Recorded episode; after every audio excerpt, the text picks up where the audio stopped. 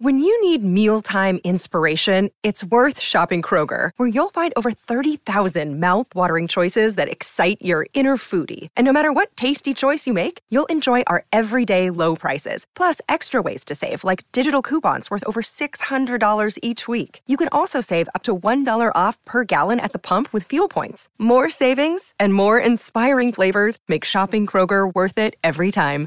Kroger, fresh for everyone. Fuel restrictions apply.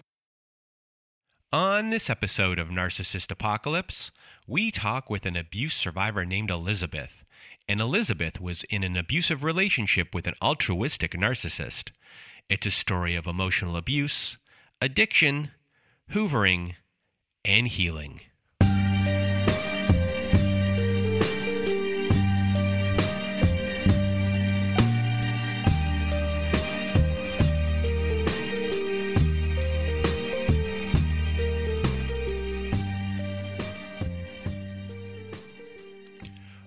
Welcome to Narcissist Apocalypse, everyone. I am Brandon Chadwick, and today you are going to hear a classic episode. It is an early episode from the year 2019.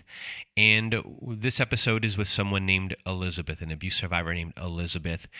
And Elizabeth is going to be coming back to do a follow up episode in a couple of weeks, in a few, two or three weeks.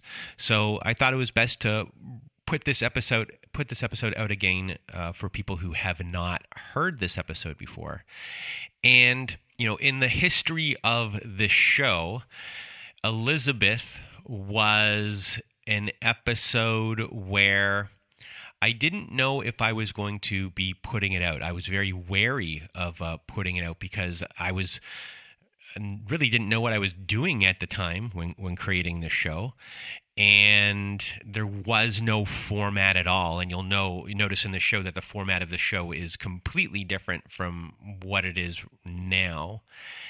And the one thing that uh, I did learn was that, you know, Elizabeth was talking from, you know, it was all emotion. And the emotions were so overwhelming that I thought it was going to trigger a lot of people and I didn't know whether to put this episode out because, as I said before, I didn't really know what I was doing, and I was concerned about the outcome and, and how people would uh, take it if it was just going to be too much. But we put out the episode, and the reaction that we got from this episode was huge. And in the history of this show, the number one requested person that people wanted to get in touch with, specifically within the first two years, was Elizabeth. And that really made me think about when we're telling stories, I always like to tell people that a story is a story is a story is a story. And what I mean by that is you can have a story, but if you're able to dive into your emotions and how you are feeling uh, while these things are, are happening, while you're in these situations, when manipulation tactics happen, uh, when the abuse happens, and how things are smoothed over. If you're able to really deep dive into your emotions and your feelings, people can connect to that. They can connect to you because not everybody's story is the same but a lot of the times your emotions uh, that are connected to everything are the same. And people can connect to those uh, emotions and those feelings. And with elizabeth she was a real live uh, wire. And it's why she became for the first two years the most requested person people wanted to get into touch with. And i'm not someone who's going to be freely doing that, you know, there's a responsibility on my end of uh, for the people that are, are, have been on the show that you know, sometimes they don't want people to get into touch with them. But there was one person who I did put into contact with Elizabeth, and that person I hope hopefully will be on the return episode as well because what happened after that after those two got together those two became very uh, fast friends and good friends and helped transform each other's life in the aftermath. And I think that's, you know, a big part of this show where people are able to connect and hopefully connect with a, a, group for support. If it's not our group, it could be any group. Uh, you know, people that are have been going through the same things, and they can become uh, friends and also just really good support networks as well. So this episode with Elizabeth really changed a lot about how we started to do the show and to really think about feelings more and emotions more and having the guests on the show talk more about their feelings and that be a really big part of it because the more you can give language to feelings the more it can give someone who's going through something language to their feelings as well that they've not been able to do before. And i to me that is is really important. So they can tell themselves what's going on within them but they can also translate it hopefully to someone else. And that person might be able to help them as well in in giving this language and in in the emotions and, labeling them and really deep diving on them to me is a, a really big part of the show. And something you'll also notice within this episode is as I kind of stated before, this was really early on in the show and in this podcast and names were different. I called myself Chad the Impaler. That's a long story, everybody, but there was a reason for kind of what was going on. Uh, everything was a little looser because we didn't really have a format at all during this time. We didn't, we just kind of went and you know what we recorded kind of went on and we started gaining steam and elizabeth was a big part of that and elizabeth is just a big part of shaping you know the eventual kind of format that we do use now which is always going to be a, a changing format and one of the things that i have started to notice that maybe i've become um, a little too clinical. Maybe that's I'm thinking that in my own head, but maybe I'm too into the like how we kind of do things and need to loosen up as well. Um, be a little bit more free and, and open with how we do things and, and change things. So if anyone has any ideas of any thoughts or, or changes they want, um, send them uh, our way and we'll always take a listen and, and a read.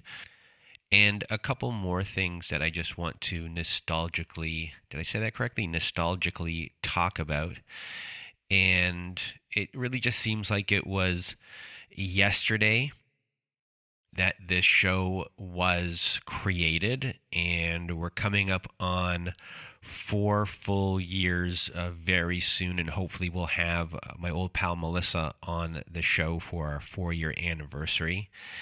And for this specific episode with elizabeth I remember exactly where I was sitting during this recording and I usually move around to different places while when I do recordings but I really I just so vividly remember you know doing this recording where I was sitting and also after the recording was over and when I was done editing like all of the pacing that I was doing in my apartment, going back on back and forth, like contemplating how people might react to Elizabeth.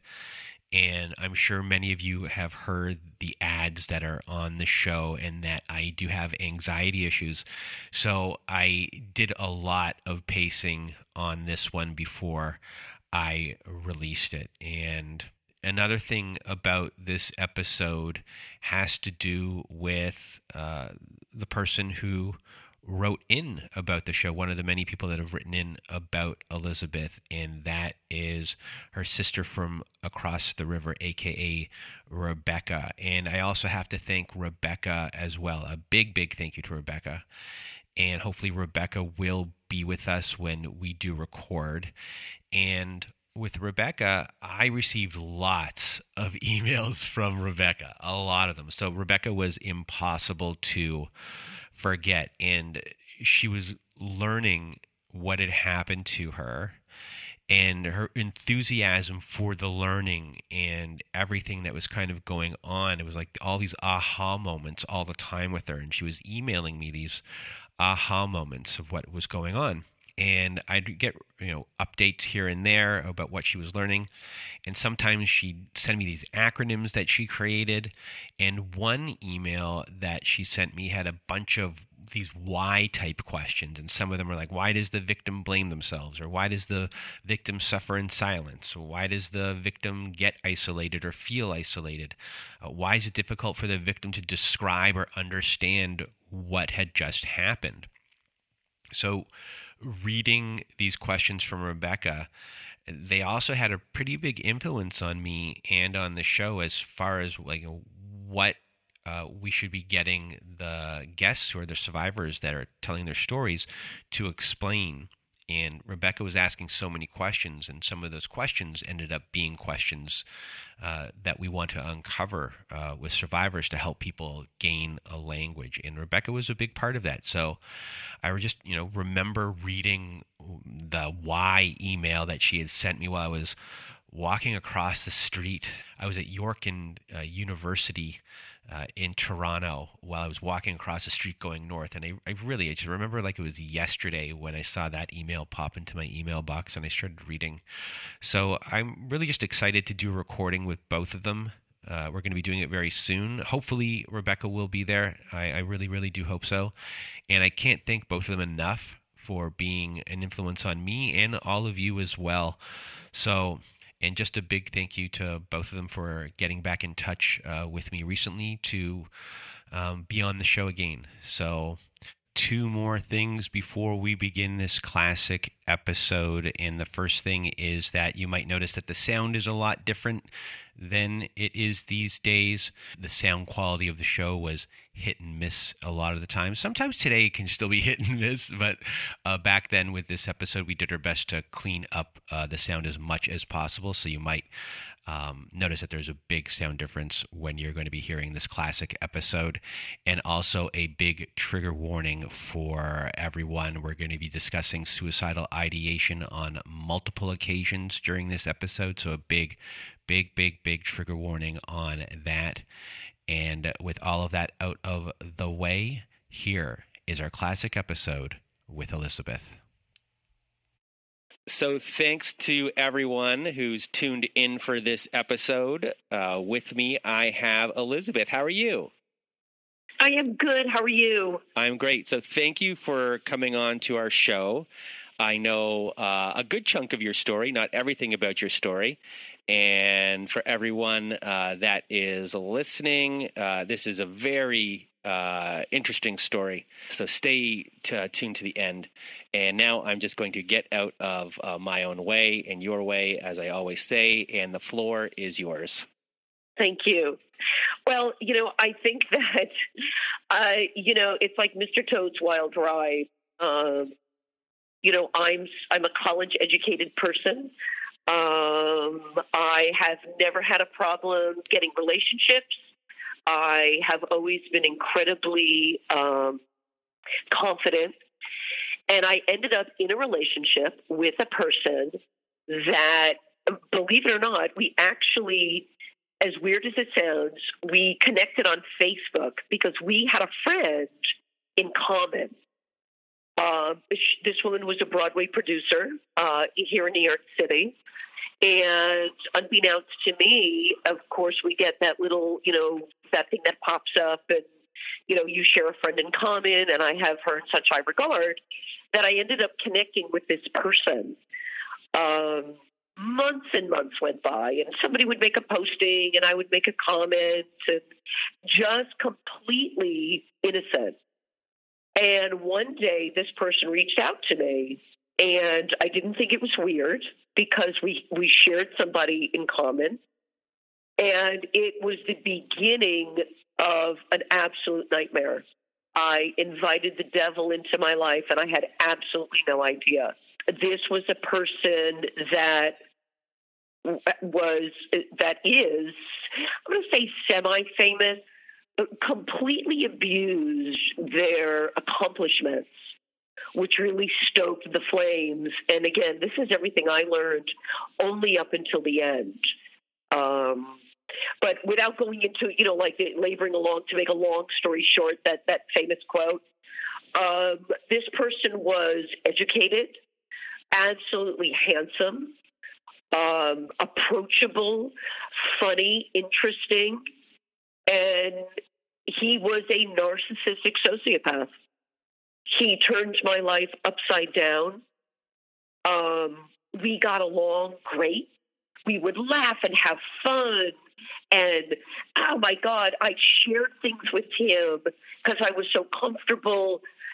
The biggest, everything I could have done wrong, I did wrong. I know that there were things, little things would pop up, but he was so manipulative, you know. He was so good at what he did that I couldn't I couldn't wrap myself around the fact that somebody was that screwed up, like that twisted. And he was really twisted. It took two years. We were in a relationship. And he lied about. Oh, I look back now, and I was literally on a mental vacation. I just completely checked out. But they give you um, that sense of uh, this is a great person. Oh my God, we get along great. He's really funny. And I have to say, there were things that he taught me about life, about work, about people that really truly made sense that I carry with me every day. And that's the worst part. What, because, what, what were those things? Uh, a, a, business, about people, about business, about who I was. I was really good at my job. I'm in the hotel business. Um, he really would say things, and I'm like, holy shit, he's really right. Uh, so it was almost like two different people. He would he would talk about something and put things in perspective, and yet he was crazy and and and twisted and like completely off the rails. But the hardest part of that is he always echoes in the back of my mind because I learned I learned some things from him that I would never have learned because he was smart, because he was a business person. But you know, I had always since I was 15 I had a boyfriend. And this is not the usual relationship of breaking up. It how I managed it and how I got through it and what I've tried to share with people, this is a death. It is a loss. The man I knew never existed. It was all a lie. He used me. There were other women. I think he probably had about three or four, all on the side. Everybody was on the side. He was constantly volleying back and forth and he literally his life must be exhausting because it's always on the run. And the minute you see through them, it starts to break down. They drop you like it's hot because you see them. They don't want to see themselves. And when you see them, that's when they drop you and they move on because the, the new people don't see them. When they manipulate you, I think it's like you just don't know. You can be manipulated for a month, a year, two years, four years. He could have somebody in his life that he's been manipulating for five years. I don't know. Um, but the, the you don't get closure. So my relationship, as as crazy as it was, in the end, when it was over, and this was a year ago, last month he disappeared, and I was devastated. I tried to reach out. He wouldn't get back to me. I didn't understand it. And then everything started to come down. And then I started to put it all together. And I had to educate myself. I had to understand this is what this person was. I had seen red flags. They don't call them that for nothing. But because of who he was, I couldn't believe that he was that poisonous and that toxic. And I think getting through it and managing and believe me it's you you stumble and you you you go through the, the the stages of death. It's the same thing. It's the loss the anger um, you're happy there's an elation. It's just you're all over the place. And it is the worst feeling and it is the worst thing I've been through in my entire life. And it was worse, as weird as it sounds, than when my own father passed away a couple of years ago because I thought this was someone that I was going to spend my life with. Um, and he just he just died. He died. And and and that's what I try to share with people is think of your relationship and think that he left you, got in the car, was driving to work, and was killed in a car accident. That's literally what I would tell my friends how I got through it because it didn't exist. The relationship was never real. It was all a lie. It, it, it, all of it, all of it, everything. And the intimate details, the things I told him, it was all um, what's really interesting about there's covert narcissists and then you've got the narcissistic sociopaths. He literally had a log in his head of things I said, things I did, only to use it against me and manipulate me in the most twisted way. And going forward, and just sort of like flash forward how I, I get through it now is there are days that I still say, what the F was, what was wrong with me? And it'll come out of nowhere. I'll be walking down the sidewalk and I'll laugh to myself and be like, what, what is wrong with you? It just, it, it's not, it doesn't happen as much, but it still happens to this day. You, it, there's this, you never get closure. And there's this innate survival factor that you want to call them and be like, see, I'm good. I survived. I don't need you. They don't care. He didn't care about me.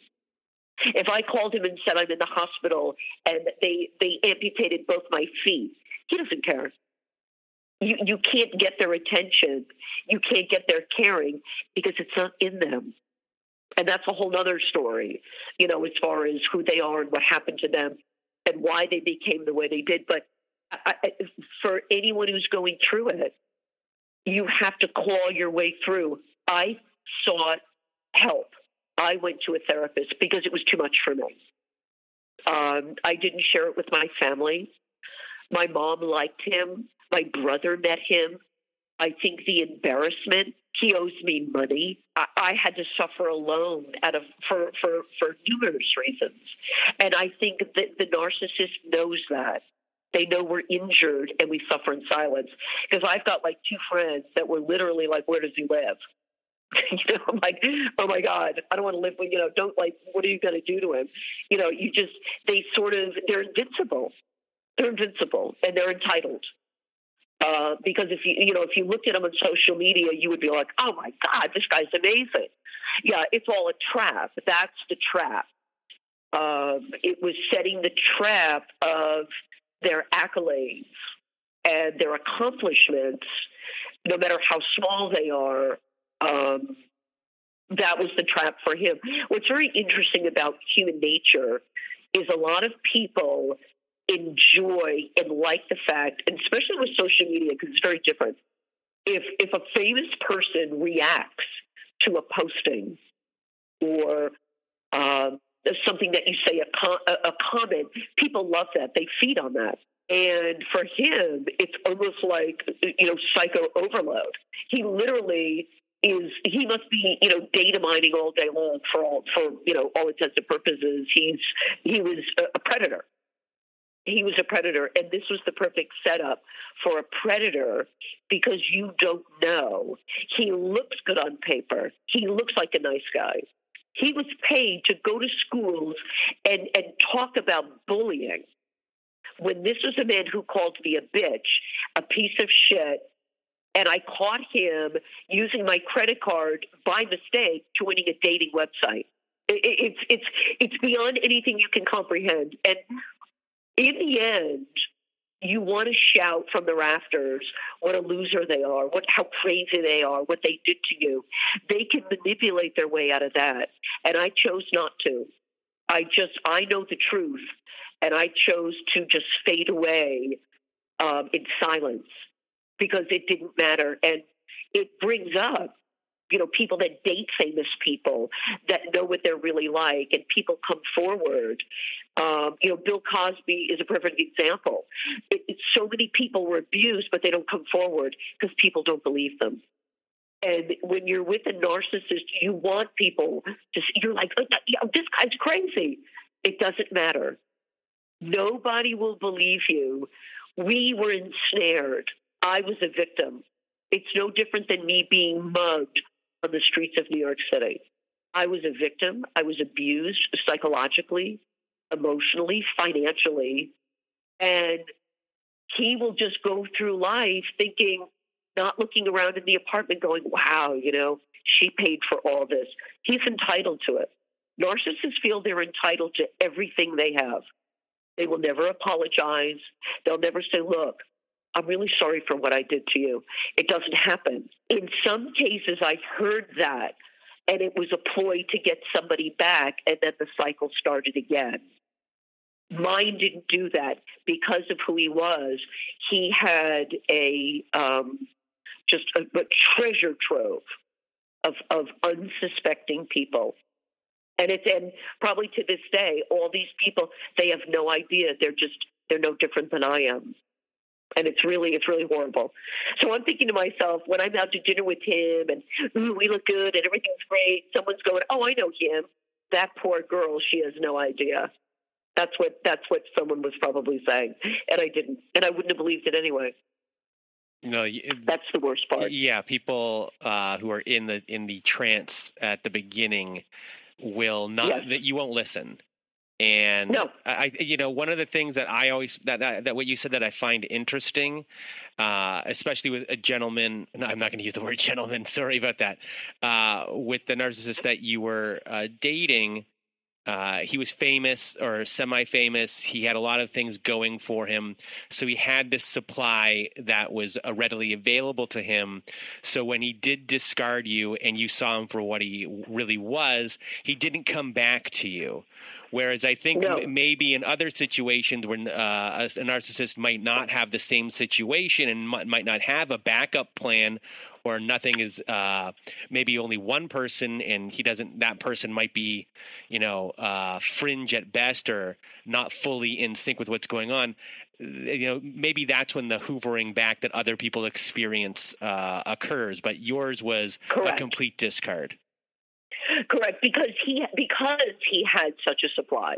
Again, if you looked at him, if you went on social media, you would be like, "Oh my God, look at this guy!" Yeah, a walking nightmare. So his supply was endless. It was endless because it was always somebody going, Oh, he played professional football. Oh, he's good looking. Oh, and he's responding to me. He's liking my posts or, you know, blah, blah, blah. And, and that's what happens. That's what happens for him. It's literally a kid in a candy store. And I was just, I served my purpose. And, and it is horrible. It is a horrible feeling. It is a horrible feeling. And I have to tell you something. I was a model when I was younger. I've never had a problem dating. I I have a successful career and I took the train to to visit my mom one day. And I sat on that train and I thought, how how am I going to move on? how I can't do this. My life fell apart, and I thought about taking my own life. That's a horrible. It's a hor. I'm sorry. It's a horrible feeling. But I couldn't. It was. It's abuse. It is abuse to the worst core, and it's. It's it's it's a death, and the only way to get through it is to say, my relationship was real it was real to me. And he used me. And he took what he could, and I had no idea. And it almost pushed me to the point of taking my own life because I thought, how am I going to move forward? But it was all a lie, all of it. And I clawed my way through. And you have to get help, whether it's antidepressants, a psychiatrist. If you don't have the money, call a suicide hotline. You have to get help. This is bigger than a relationship of just like, oh my God, we didn't get along anymore. We broke up. He dumped me. There's no closure. They literally evaporate. They, they, they evaporate. It's gone. And we are one of many that they've done this to before us and after us. But I have to tell you, it was the darkest, the darkest days because this man took everything from me, everything, everything. And and and they do that to a lot of people: financial ruin, uh, manipulation of friends, family, alienation. Um, he didn't alienate me because I had my own life going on. You know, I'm not a kid, but uh, it's it is tragic and it is devastating. And for anybody who is in it, it is more than you can handle emotionally, and it is it is PTSD. That is what we suffer from. We have been a victim. As I said, it's no different than a mugging. If somebody punched me in the face and stole my purse, it's the same thing. And every day that I walk out on the street of New York, I look and I think, am I going to see him? That's how much trauma it is. So when all of this happened and it ended, uh, when did you recognize what had gone on and were able to put a name on it? And when that happened, how did your life unfold from there? I think that in the relationship, I thought, man, this, there's something wrong with this guy. And I remember reading about it. I knew what a narcissist was. A narcissistic sociopath. Yeah, it sounds like a serial killer. Um, I, I, I had an idea when we were together, but I let it go because I couldn't fully understand what the control they had and what they did. And they're listen, if you caught them with a dead body, they could talk their way out of it. That's how good they are. So I, he, I thought, oh God, you know, he couldn't, he can't be that bad. So I knew something wasn't right, but I didn't. I didn't think it was to that degree because they can talk their way out of it. It's when you have the hard facts. It's the hard facts. And two things happen in the end.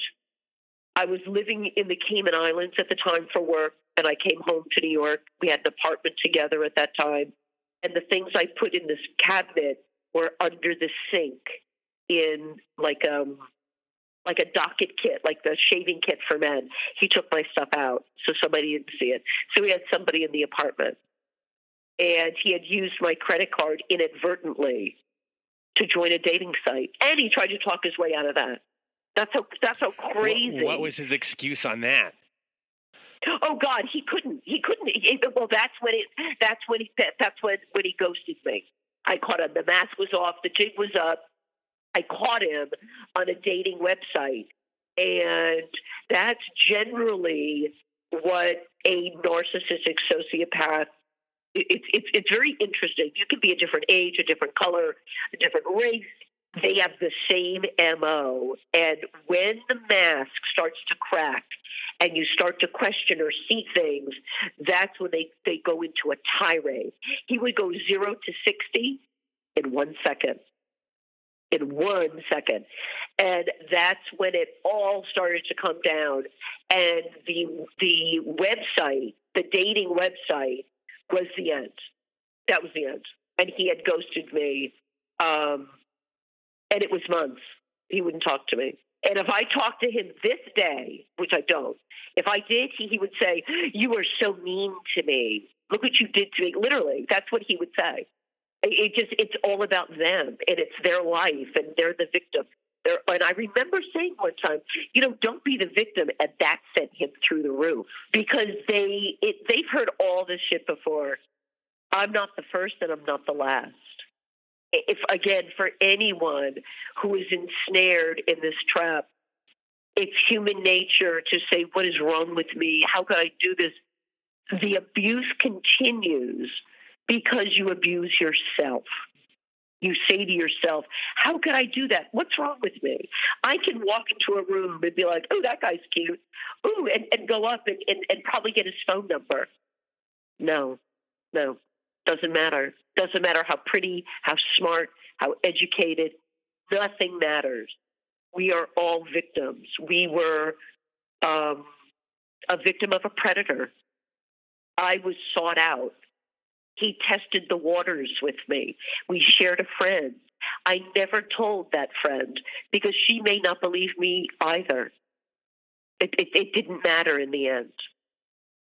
So I think in the survival mode, you can't it's normal to want the world to know how horrible they are. Like I said before, it's normal to want them to know, I survived. Look at me. I don't need you. My life is so great. You have to get that out of your system because it doesn't matter to them. We're normal. A normal person would do that. They don't see it like that. Their world is not the world we see. It's like looking at a painting side by side with them and saying, What do you see? well, what do you see? It's they don't see life, and that's what I couldn't understand. I couldn't understand that people, and I can't say they're that evil. Um, he is who he is. You have to educate yourself. It was very hard for me because I couldn't find a podcast or information where where it made me feel validated. And that's the key. You have to feel validated. We are survivors of abuse, a different form of abuse. And, and that's something you have to get in your head. And I have spoken to many people that have tried, well, he doesn't talk to me. He doesn't do that. No, they don't. And he didn't talk to me. They won't talk to you because because I served my purpose. We served a purpose.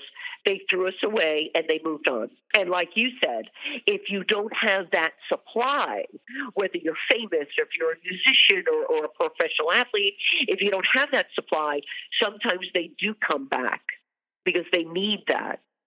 Mine had endless supply. Oh my God. It was like an all you can eat buffet for him. And I was left with my life upside down clawing, clawing my way through. So when you clawed your way through, uh, what, what was the process? Uh, I guess step by step of how you got to where you are, and how long has it been? And, and uh, how, how, did you get to where? A year. So, uh, so from that point to now, uh, what what has occurred on on your healing process? It took, excuse me, it took a year, and this all this went down in May of last year. Mm-hmm. I kept trying to reach out to him May, June, July. I would go through life literally down the street and it was like a movie. It was like watching myself. There was no my life was black and white. There was no color in my life. There was no love in my life. There was no happiness in my life. I have some great friends. I have an amazing mom. I have a brother who's a pain in my ass, but he's there. I've suffered in silence. Every day was heartbreaking. I couldn't talk about him without crying. I reached out. I would try to reach out, try to reach out. That slowly started to dissipate until December and I saw him in December. And I was like, look, I don't want to be at odds with you. Now, he owed me money. So I didn't know how I was going to get it. He owed me money. He owed me twelve thousand, actually fifteen thousand dollars, not including some furniture. And I was trying to, I don't know what I was trying to do, but part of me wanted the money, part of me wanted to see him and it was before Christmas, and I met him in the city in a restaurant, and everything was fine until I said something he didn't like, and he screamed at me and he stormed out. And I'm like, wow, this this is mess. This is fucked up. That was in December. And I think I'm trying to think now. So again, fighting through it, fighting through it. It's an addiction like not texting him was like an addiction. It was like it was like saying, "Oh my God, I'm not going to drink" or something. It was like, uh, yeah, it's horrible. It was horrible. So I kind of like went back. I think I saw him three times in the year. And every time I saw him, it solidified that he was absolutely out of his mind and but I wasn't strong enough.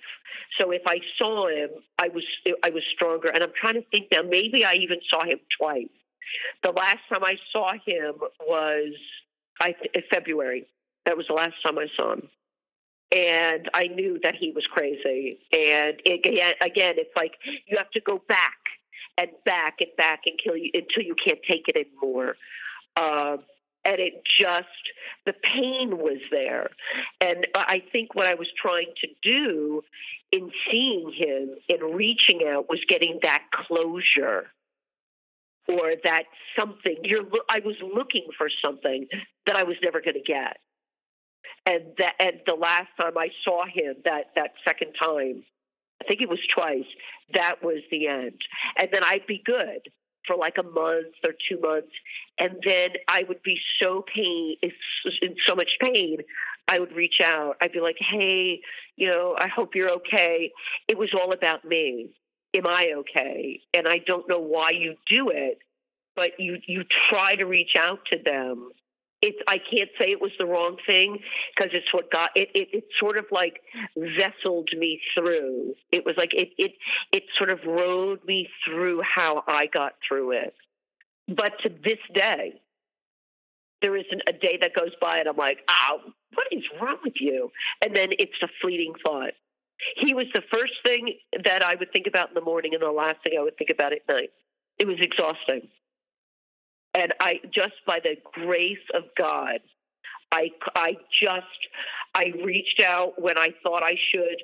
I never follow him on social media. I blocked him.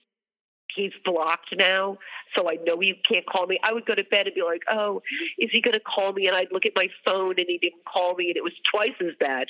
You have to block them and know that they're not going to call you. It's it's like coming off of drugs. It literally, I think it must be like withdrawal for a heroin addict because that's that's what it is. It's an amazing relationship that was fake that ended abruptly, and you're left standing there going, "What was that?" Yeah, as I've discussed with other people uh, in other previous episodes, uh, it is a drug. It's uh, you were given a drug. It's a, like a love addiction type drug at the beginning, yep. and then uh, once that drug is in you, then your body uh, craves it, and uh, yeah. if you try to go cold, if you're then given the cold turkey, um, you have withdrawal. And yeah. you, sometimes you need that fix. You try to get that fix, and now you know it seemed like you were slowly weaning yourself uh, off of it. Correct. Yeah. Correct. Weaning. That's exactly what I was doing. That's exactly what I was doing. And in the and, and what happens with them and the psychology of these nut jobs is it's and again, I think it's in varying degrees. The less supply, the more attention they may place on you. Man, this guy, oh, I can't imagine. Hundreds, hundreds. He could have hundreds for all I know. It's all smoke and mirrors, all of it. All of it. I think there was some major, major trauma there. And then the success of who he was. Um, I think there was a lot of um, I think there was a lot of a, a lot behind the scenes that I didn't know about. But you don't know. Yeah, like some people, some people fall in love with the idea of somebody no. and, and not the person. He was also loved the idea of himself, in in a sense. Yes. Yes. I, I have a question for you. Um, sure. In your healing process and everything that had gone on, was what was the biggest thing that uh, I guess you once took pleasure in that was taken away from you? And mm-hmm. uh, in that process, have you been able to uh, reclaim that, or are you still struggling for, uh, with that? I still struggle with that. He was my companion. We would walk into a restaurant and people would stop and look we looked great together. We would laugh. We would be sitting there laughing when other people would be having dinner and, you know, proper and they looked miserable. And we, we, we loved food and we would be talking about all kinds of stuff, laughing and talking. I never had a problem with him. He was the problem. He created a problem out of nothing. Um, I do not date. I have not dated. I'm getting to a point where it would be nice, but for me, dating backfires because I look around and I'm like, there isn't anyone here I would even think about dating nor be attracted to. And then I would think about him. So you have to be very, very careful. For me, I was not ready. I am getting ready. But I have to be honest with myself. It's it's it was 2 years of dating and 1 year of healing. And I don't think that ever goes away. Now that I'm leaving New York City, which I have an amazing opportunity um, doing something I love to do, I won't be here and I don't have to look over my shoulder anymore. And I have to tell you something, it is it's a relief for me. I think you always will carry it with you. And even if I met Mr. Wonderful tomorrow, he will always be in the back of my mind because it's it's it, it's abuse. I was a victim. I was a victim of someone, and the next wonderful, amazing man that I meet, I will have to share that story because you are hesitant. You are very you're injured. You're broken. You are broken and injured, and it could take me another year. I don't know. It could take me another month. I, I was trying to fill that void with doing other things and just you know not dating or sleeping around you know that's that's something else also have to remember you can't they don't care about you so if they know you have a boyfriend or, or girlfriend whatever the story is they don't care. They don't want you back because you're with someone else. Not in my situation because he had a plethora a bevy of chicks. So it just didn't matter. If you're with someone or was with someone that didn't have a, a supply that was literally endless, you want them to you want them to know you're okay. Like I found someone, I'm good. See, look what you missed. I moved on. It's it's a waste of energy. People will do it anyway, but they don't care. They're not like, oh my God, I can't believe what I did to you. I'm so sorry. Let's make this happen. I'll try again it just it mine didn't do that because there was way too much. There was way too much. So as far as closure goes, which you will never get. Um, no, you never get closure. Eh, so if he said to me, "I hate you. I don't ever want to see you. I'm in love with someone else. You are just a bitch and burn in hell," that would have been easier than vapor. He vaporized. He disappeared, and that's why I treated it like a death. The entire relationship in my mind and the man I remember was killed in a car accident, as far as I'm concerned. When were you able to put it fully into words to someone? You you can't and, and, and again, you know, I like I said, I had a boyfriend at fifteen. I'm like, oh, you know, la la la, you break up, you move on, it hurts, you move on. I couldn't move forward. I couldn't move forward because the relationship was a lie. It was a mirage. It was fake. And none of it. He, they are the master at manipulation. Uh, it's like walking down the street and seeing an alien fall out of the sky. It is something that you you never want to experience. I've never experienced it in my life, and I'm a business person. I have never in my life been exposed to the, the, the depth of cruelty and manipulation. It is beyond me. And that's why I made it a point to say, screw this. I need to read. Are, are they born this way? Are they, is, is it trauma? Like, I had to find out what makes a person be able to do what they do and and and move forward. And it's funny because this is how I think of it.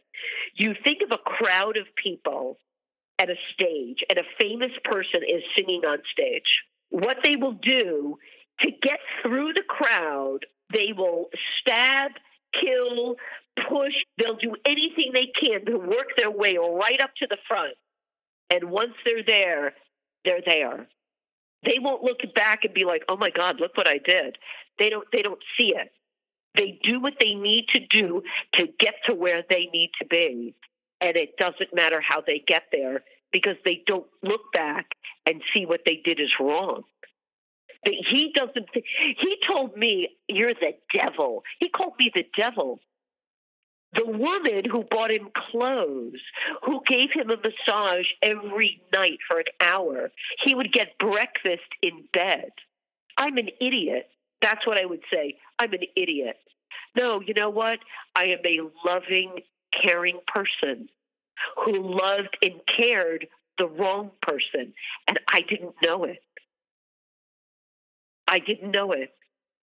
I didn't and and and to survive you have to feel for anybody who is listening to this it is the it is pain beyond pain but you know what if you can't manage it get help if you can't talk to family there are so many walking wounded i was walking wounded and i didn't look it with my expensive clothes and my expensive handbag, and I would walk down the street and, and, and be on the verge of tears. I mean, if you can hear, I get emotional because I did it. I walked in it, and I don't know how I got through it. I don't. I don't. I clawed my way. I I would you know people say, "Oh, time heals." Time couldn't go by fast enough for me. If I could stay in bed and sleep for a year and wake up. All I wanted was all of that to be taken out of my brain because it was too much for me. At a certain point, did you feel, because uh, now you're moving away, at a certain point, did you feel that being where you are, what city you're living in, was constantly re triggering you? Or, uh, oh, yeah. So at what point did, yeah. uh, where did you say to yourself, uh, I can't live here anymore? To, if I want, well, if I want to you heal. Know, yeah, it's it, this was a business opportunity. This is a job opportunity. So the key, and this is very important, you can't run away from them. So taking a job, relocating, going away, that is is only temporary because it's they're in you. They're in your blood. They're in your muscles. They're in your your your heart. They're they're in your joints they're in your hair. They're in you. They're, they just they've permeated permeated your entire being. This was freedom for me. It was freedom. This opportunity came my way as as as not me searching for it. It it, it happened. It happened. If it didn't happen, um, would you have tried to uh, look for something out of town, or would you still have uh, stayed in? No, no, I didn't didn't no, I didn't. I was here in the city, and I would just pray to God every day that I didn't run into him. That's a horrible you know, feeling. It's a horrible feeling to have. It's a horrible. Twenty five years ago, I was in New York City working, and I was holding my handbag, and I had a box, and I was waiting for a ride. I was married at the time, and there was a couple of guys coming up the street. This was on 7th Avenue in New York City in the Garment District, which is down near Madison Square Garden, if anybody knows where that is. And I looked to my left, I looked to my right, and when I looked to the right, these guys purposely ran into me to throw me off guard to try to take my bag. But what happened was I had I had gone against the wall and dropped the box. And uh, of course, my toilet mouth, I'm like, what the F? And these guys just looked at me and then they moved on. And a woman stopped and she helped me. She goes, You know what they were trying to do? And I'm like, Yeah, they were trying to take my bag. My husband at the time then pulls up. I get in the car and I burst into tears. The next day, when I came into the city, and a few weeks after that, I felt vulnerable and exposed and I would look around like, oh my God, you know, what, who's that? This is how I felt. I hadn't felt that way in 25 years. And every time I walked out the door, I thought, I'm going to see this man because that's how traumatic it is. No, it's that traumatic. I somebody tried to to mug me, take my bag, and this was no different. Somebody took everything from me and then left me. left hand side of the road, basically. It just, yeah, that's what he did. So as we wind uh, down here, I really want to have a follow up episode with you, maybe like a few months or a couple months after you you do your move to see uh, how it, that has all affected uh, you and if if certain things have changed or your uh, you know if having not having the constant worry has uh, eh, helped your process of uh, healing and new things that you've learned. Would you be open to doing something like that? Absolutely. Okay, perfect. I absolutely would because I think that if anything, and as odd as this sounds, I live through it. I mm-hmm. know there are people that won't. And I know that people are suffering. If I can share the the horrible, bloody, all of it, the, the carnage of what I went through, if I can share that and help somebody, or at least realign thinking because I, I will fall too. I will fall. Um, and I did fall. Not now, it's different. But I got it out of my system. But if I can share what I went through, and if I help one person, then I'm okay with that because I made it through. Mm-hmm. I almost didn't. And I think that if I can share my story to help someone if they listen to this right now and be like, yes, I, I'm going to do this, I'm going to make it, if I help someone, it makes it worth it for me because, as I said, I, I didn't make it. Mm-hmm today, I really want to thank you for uh, sharing your story. You, you're brave. You're standing in the face of it, and hopefully, uh, for everyone listening out there who's going through the same thing, a, very traumatic experience, uh, that you've empowered them to do something about their situation and uh, to uh, take the steps to uh, heal. And I just want to thank you once again for being part of our show. You're welcome. Thank you so much. And again, to anybody out there, if you can't talk to family or friends, you have to seek professional help. This is bigger than we are. You can't do this on your own. Try to get help. So that was our episode with Elizabeth. And once again, I can't thank Elizabeth enough for, for being our guest in 2019. And yeah, it took a long time, but eventually you will hear Elizabeth in a few weeks, maybe two weeks, maybe three weeks uh, from now, uh, in our follow up episode with her and the person who eventually got into touch with her through us and how they transformed their lives. So, a really big thank you to Elizabeth. I hope you enjoyed uh, that episode. It's not an episode that is you know one that we kind of play today uh, as our format has changed but this was a really important episode for me specifically in learning um, about you know just really listening uh, to someone and just kind of letting them go and um, listening every step of the way for, for what they're actually feeling. And uh, Elizabeth, I, I, really just can't thank you enough. So, uh, with that being said, if you want to be a guest on our show like Elizabeth was in 2019 and will be again in 2023, uh, please do go to our website at narcissistapocalypse.com. Top of the page, there's a button that says guest form. When you click on that button, it takes you to our guest form page. And when you're there, please do read all the instructions and either send us an email at narcissistapocalypse at gmail.com or fill out our guest form and press the submit button. And please do send it in the format that we ask for. Also, at our website, we have our very own safe social network support group at the top of the page at narcissistapocalypse.com. There's a button that says support group. When you click on that button, it takes you to our support group. And I've said that a ton of times already now. And inside there, you will find we have Zoom meetings every Wednesday night, every Thursday afternoon, every Saturday night.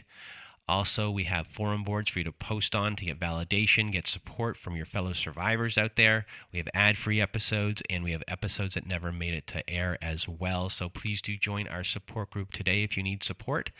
And if you need even more support, please do go visit our friends at domesticshelters.org. And at domesticshelters.org, you will find articles and resources to help you make sense of what you are dealing with. You will also find every phone number, email address, and website address for every shelter and domestic violence agency, no matter how big or small your town is. It can all be found at domesticshelters.org.